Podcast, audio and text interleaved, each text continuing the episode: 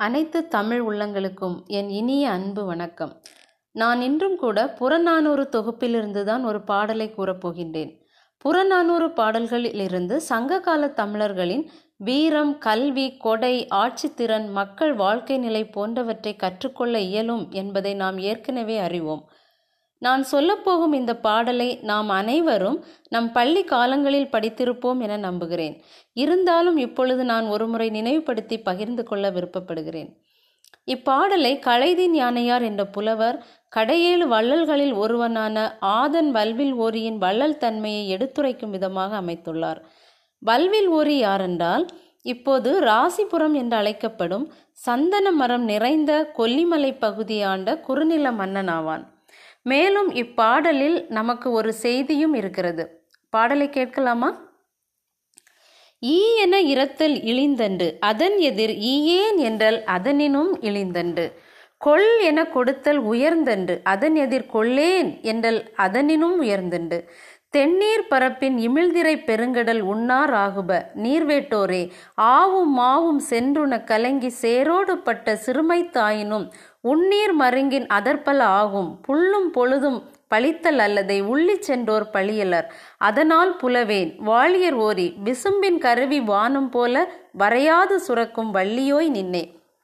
பாடலின் விளக்கம் என்னவென்றால் எனக்கு கொடு என்று ஒரு பொருளை கேட்டு பெறுதல் இழிந்த செயல்தான். அப்படி இறப்பவனுக்கு இல்லை என்று சொல்லி ஏதும் கொடுக்காமல் இருப்பது இறப்பதை காட்டிலும் இழிவானது. இதை பெற்றுக்கொள் என்று ஒருவனுக்கு வழங்குவது உயர்ந்த செயல்தான். ஆனால் அவ்வாறு வழங்குவதை எனக்கு வேண்டாம் நான் பெற்றுக்கொள்ள மாட்டேன் என்று ஏற்றுக்கொள்ளாமல் இருப்பது கொடுப்பதை காட்டிலும் மேலானது என்று உழைத்து உண்பதே உயர்வு என்று உழைப்பின் சிறப்பையும் வறுமையிலும் செம்மையாக வாழ்வதையும் நமக்கு காட்டுகின்றது. மேலும் கடல் நீர் தெளிந்த நீராக இருந்தாலும் அதனை யாரும் உண்ண மாட்டார்கள்.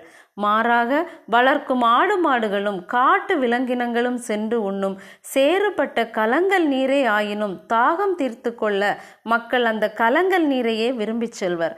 அதுபோலத்தான் நானும் உன்னை தேடி வந்துள்ளேன். அதனால் வள்ளல் ஓரியே கருமேகம் வானத்திலிருந்து சுரக்கும் மழை போல வழங்கும் வள்ளல் நீ உன்னிடம் தான் விரும்பி வந்த பொருள் கிடைக்காவிட்டால் தான் புறப்பட்டு வந்த காலத்தையும் சகுனத்தையும் சரியில்லை என்று நொந்து கொள்வார்களே தவிர வள்ளல்களை பழிக்க மாட்டார்கள்.